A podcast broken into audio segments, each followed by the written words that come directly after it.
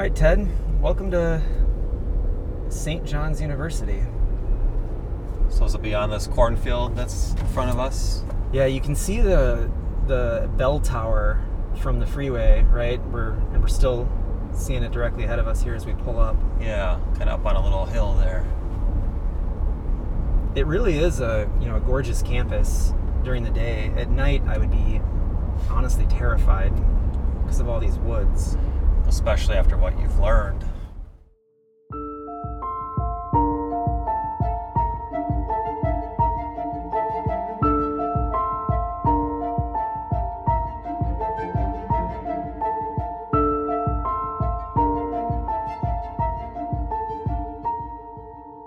This is the Simply Vanished podcast, produced by Trembling Leaf Media in Minneapolis.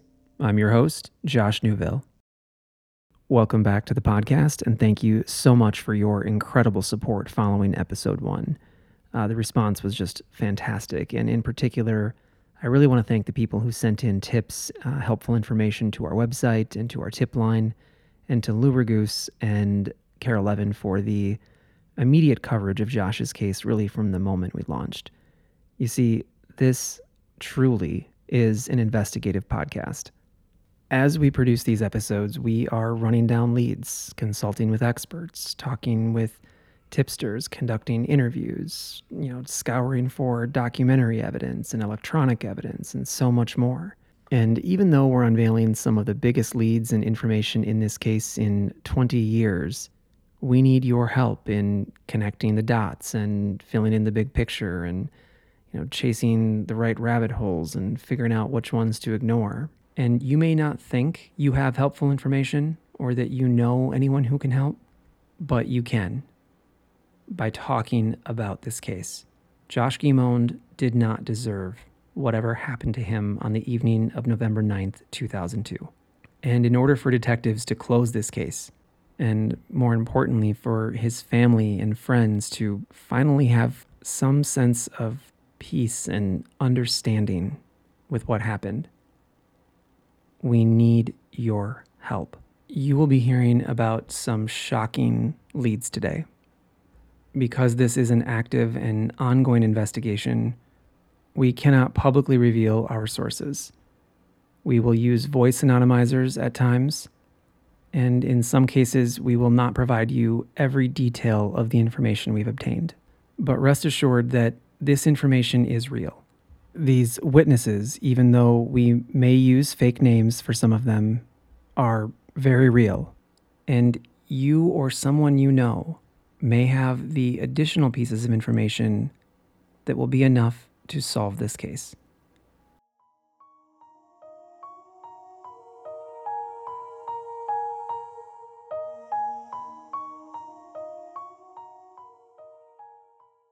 So the next day is Sunday, November 10th. Do I have Yes. that right? When do his friends start to realize that something's something's up? Around 11 a.m., Nick realized that he had not yet seen Josh all morning. This being unlike Josh, Nick checked in with several of his friends, including Josh's ex, Katie. No one had seen him since the evening before. Nick was also the Pre Law Society's president, and Josh was its treasurer. Nick knew that Josh had a meeting scheduled for that afternoon with a student senate rep regarding the Pre Law Society's budget request. When Josh missed that meeting, Nick realized that something was wrong, and Josh's other friends also began to get nervous. At 4:20 p.m., Josh's friends Dusty, Alex, and Greg walked to the campus security office, also known as St. John's Life Safety, and made a report that Josh was missing. Shortly after 5 p.m., several of Josh's roommates, including Nick, made the same report. At 9:46 p.m., the dean of students notified Josh's parents that he was missing. Josh's mom, Lisa, immediately contacted authorities. At 10:13 p.m., several life safety officers and friends of Josh began searching the Flynntown area. They went door to door looking for anyone who might have any information about Josh. Stearns County Sheriff's deputies arrived on campus just past midnight, and Josh's parents arrived on campus at 2 a.m.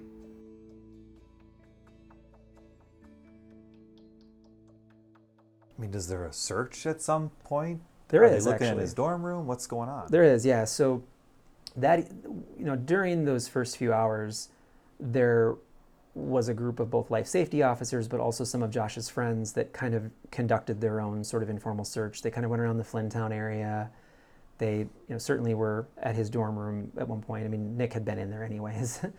um, they checked various places, and the, the search didn't really intensify until you know, later towards probably the eight nine o'clock hour, and then it it did get fairly intensive uh, into the early hours of the morning. I think they called it off probably sometime around two or three a.m. But life safety officers, you know, went through quite a few of the buildings, uh, and now, you know, and, and I think one or two deputies from Stearns County Sheriff's Office came out and sort of oversaw or kind of helped in that. There was a report of coming across a house that's in the woods near these dormitories and they when they were searching for Josh in this, this sort of initial search they came across, across a back door that was open they then entered found another door to the furnace room open other than that apparently everything seemed fine uh, but from what I understand they were the only person to have searched it in that immediate time frame. They secured both of those doors and then left. Uh, but that was it for the evening. And, and I think they brought a dog even. and this is all this is all on campus, right? Yes. So there's there's there's a big search going on, but it's only on campus. That's right. And uh, they found Josh's car untouched. Where did the scent end uh, for Josh? St. John's University is an hour and 15 minutes from Minneapolis. So Ted and I took a road trip this weekend. As I show Ted around, you can follow along using the aerial photograph and map that we've posted at simplyvanished.com. So coming onto this bridge, Ted, I'm reminded the bloodhounds traced Josh to this very spot, to this culvert right here. So we're we're in the sort of in the middle of the bridge, looking down onto Stump Lake, and this is the last scent the dogs had of Josh. That's right. And so standing in this very spot within, you know, 24 to 36 hours of Josh's disappearance, the dog handler tells deputies he either got in a car here or he went in the water because the scent they lost the scent. Well, of that makes sense because we're on a sidewalk. On one side's the road, on one side's the water. It's A or B. right.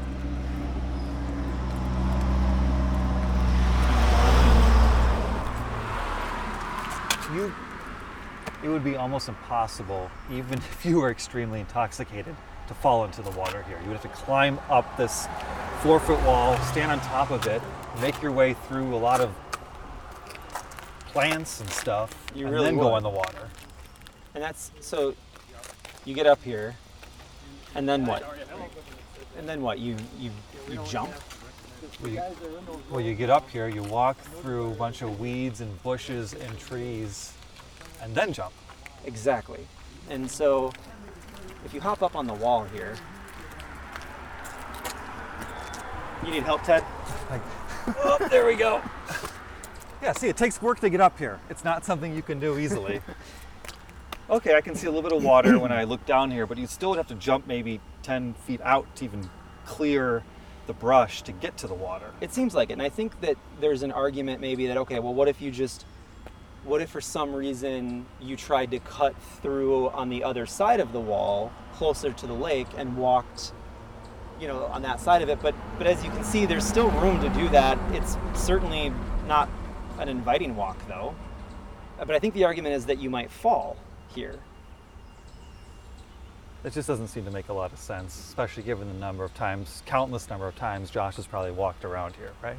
Furthermore, how deep do you think it is out here in the water immediately 10, 15, 20, 30 feet out from this wall?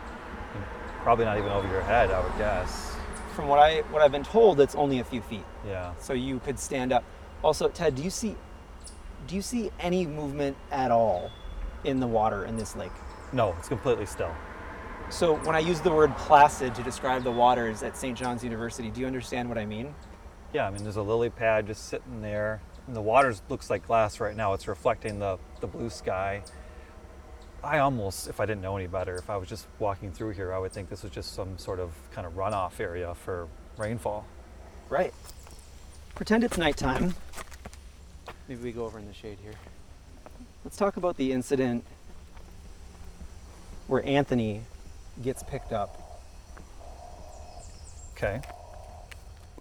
From what I understand, the story is that he is walking from Flynntown, okay, which is over here, towards the heart of campus, which is this direction, and he's going back to his dorm from a party, just as Josh would have been doing. Okay.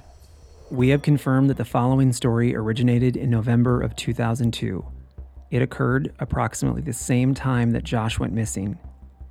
A student we are calling Anthony was walking back to his dorm from a party in Flynntown when a four door pickup truck or SUV type vehicle pulled up. The four occupants of the vehicle told Anthony that they had a friend who was hurt or killed by the stone bridge, and he should get into the truck so they could safely get him back to his dorm. After Anthony climbed into the truck, the occupants drove him to a swampy area. When Anthony asked what they were doing, they told him it was time to pay the price for the ride. They then told Anthony he was to give the driver of the vehicle a blowjob. When the driver exited the vehicle to change spots with the passenger in the rear, Anthony ran into the woods. The four occupants then chased after Anthony, but apparently never caught up to him.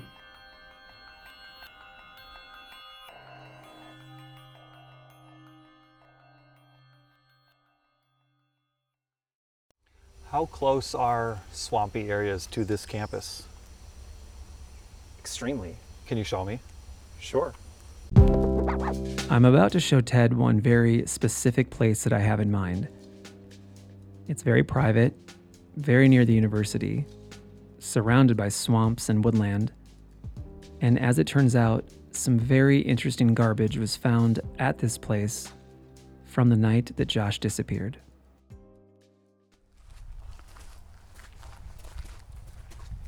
How rural do you feel right now?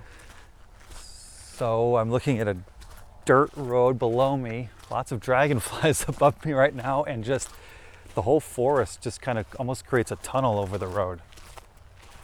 really does. So I don't feel like I'm close to a college campus right now. Can you see a single house or driveway? No. It's just us and the flora and fauna here right now. And on a dark night, hmm. This would be very private. yeah.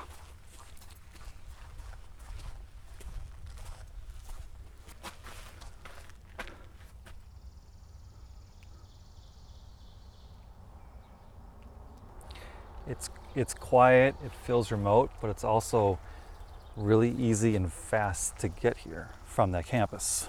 It is.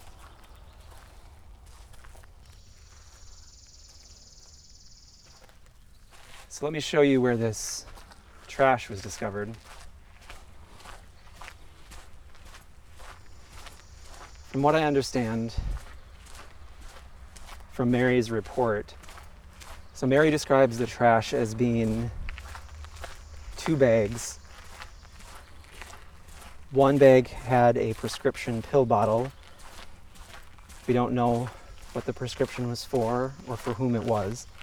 But it was the other trash bag that was a bit more intriguing. In that trash bag, she found two pornographic magazines, two cucumbers, a pair of women's heels, size 14. Like a man could wear those. That's exactly what her thought was. Hmm. And a mini skirt that was also so large that she, she presumed that it had been worn by a man. And we're not in a location where cars are just driving by throwing trash out their windows. You almost would need to purposely come here to dump garbage like that. And one of the things that she said was this was not the first time that she had found trash on her property in this spot. Hmm. But this is this disturbed her so much that because of the contents of those bags that she called. And and let's not forget these trash bags showed up on her property the night that Josh went missing. The very night he went missing. Yes. Is she confident that they just hadn't been there for a few days and she just happened to see him that day? How does she know it was that night? Today, 2022, she doesn't have a precise memory.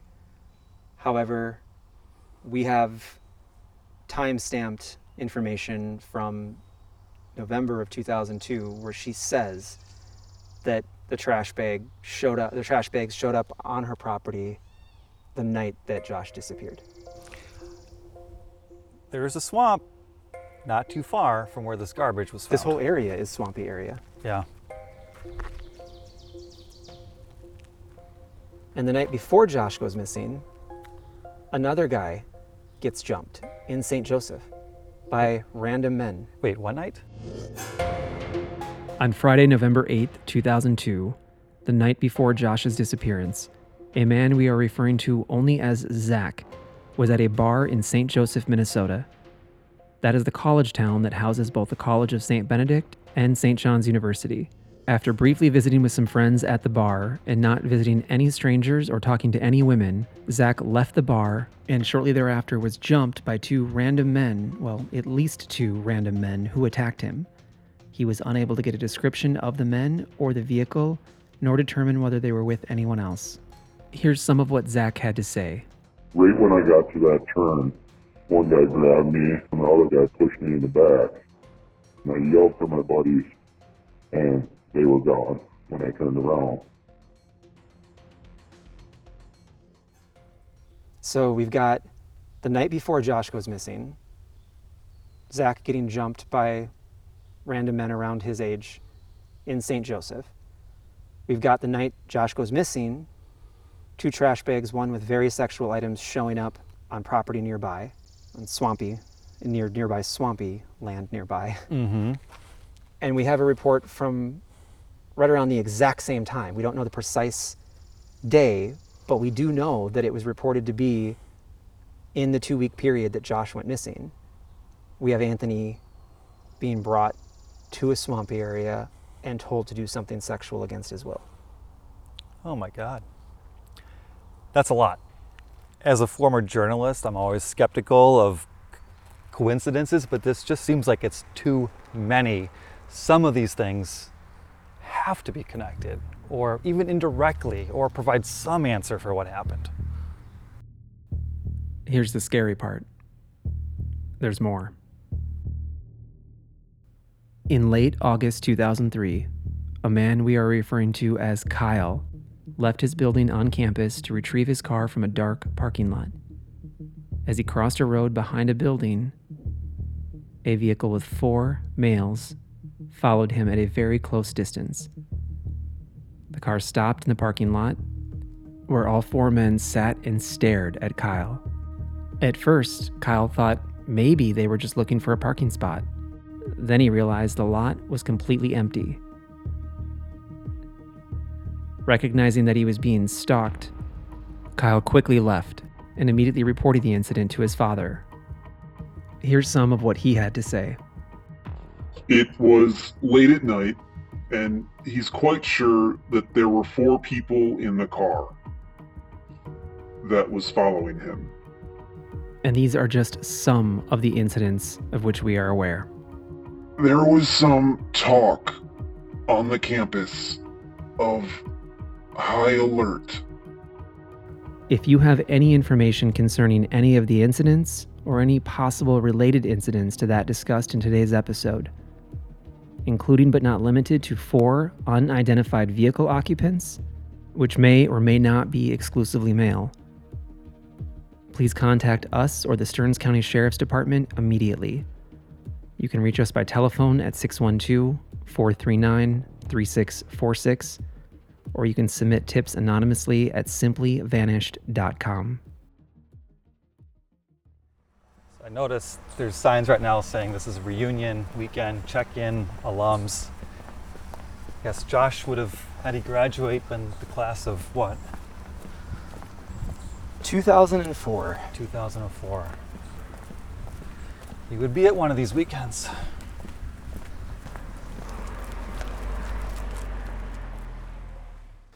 As you've gotten to know Josh's life, I mean, did you have you gotten any sense whether he was the kind of person that wanted to, you know, go on to college and come back to a small town and contribute to that main street, or was he the kind of guy that a lot of people, a lot of people go through the college and they they kind of escape and they go into a bigger city and try to any any sense of kind of where that small town stayed with him as he went to St. John's? Josh was driven by the idea of eventually becoming a state representative. Mm. His godmother, who he referred to as Grandma Vickerman, she was a state representative and he really looked up to her. He admired her and, and he loved how she's she sought to represent, you know, the places that they were from, right? And not, you know, some big cities far off somewhere else. And, and I think he saw that in his future as well. That said, Josh was really good about seeking perspective. And it was quite clear to me, or it is quite clear to me from everything I've seen and read about him now that he was interested in the world and he definitely wanted to get out and see it. But make no mistake, he his heart was still in rural America and in particular the, his roots, his central Minnesota roots in southwestern Minnesota. So he, he graduates and goes to St. John's. Why did he want to go to St. John's? Yeah, so, so his several mentors uh, and you know, key influential people in his life in various ways, not only were some of them graduates of St. John's, but he also understood the, the valuable education that St. John's could provide in terms of, you know, he's from central Minnesota. This is a well regarded, you know, private liberal education, liberal arts education, and it gave him opportunities if he wanted to go on to law school, which of course he did want to do. Uh, it really gave him an opportunity to have somewhat of an edge while still maintaining a connection to his hometown in, in rural Minnesota. How does his family feel about what you're trying to do here?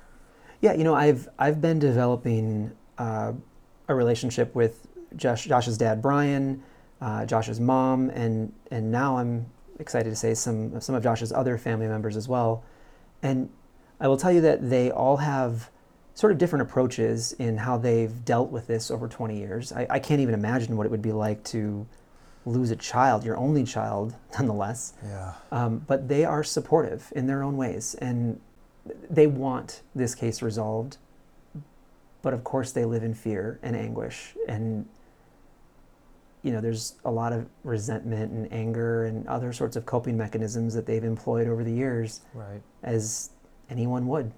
But I have just this incredible respect for them for not only the way that they raised their son, but how they've been able to persevere for the two decades now that they've not had him.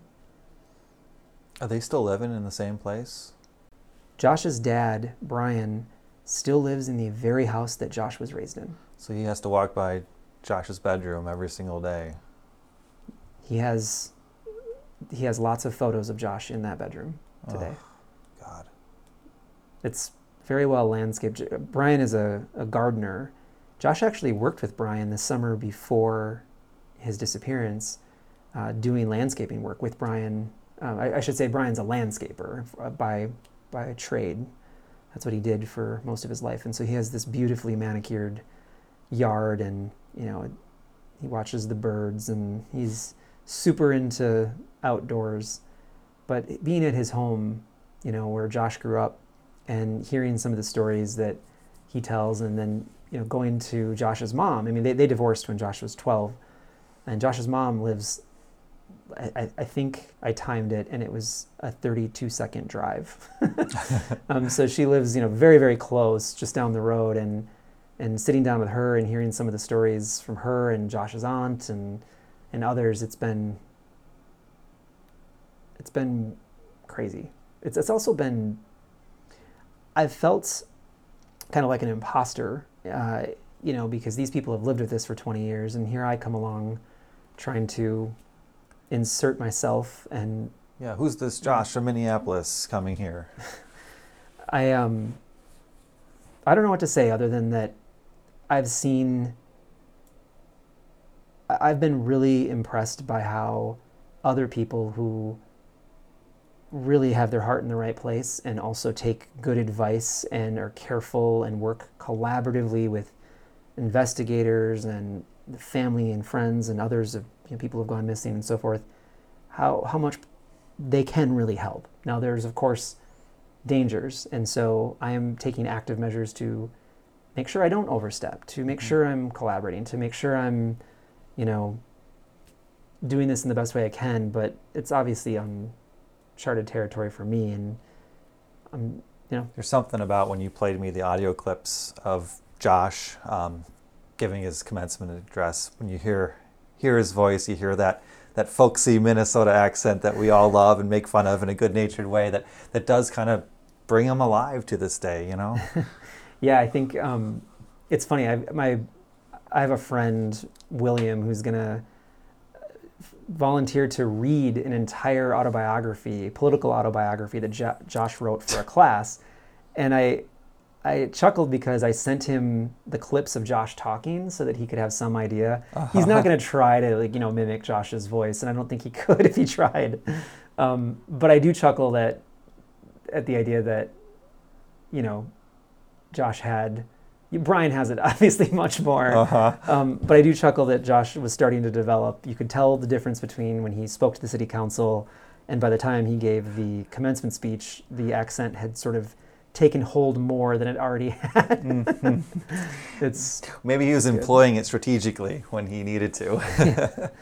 he the politician was budding in him that's for sure you know the one of the cool things about the autobiography when when you hear that is josh talks about how he was changing and about how his, his education and, and like world experiences just in the short time he had been alive were already changing his views and i think that's so cool so few people consciously think about their world perspective in the way that Josh did. And you'll see that when you read this paper. And it's especially amazing that he did so at such a young age and that he was had this mature self-reflection. Like I am blown away by that. he wasn't going to college to, to party for four years before moving on to the real world. He was deliberately trying to expand. He had every intention of entering the public, you know, public public service.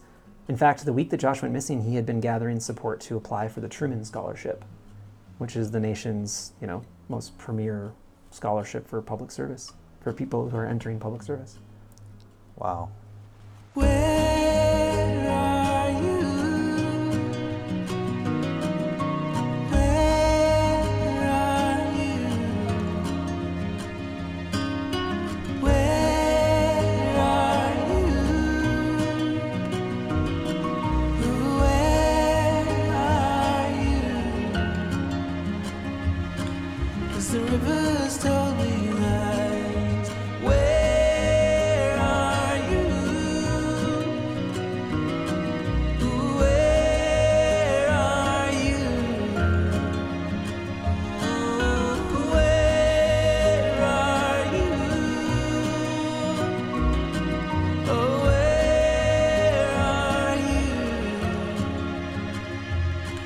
'Cause the rivers told me lies.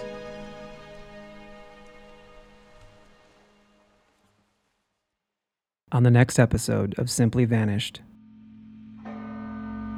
But it's this big box that could contain all this evidence to explain what happened, and people are just using it. during the time that Josh was missing, there was activity on the computer of a new account being created and accessing a few websites and ultimately downloading Internet Washer program that wipes and deletes files from his computer.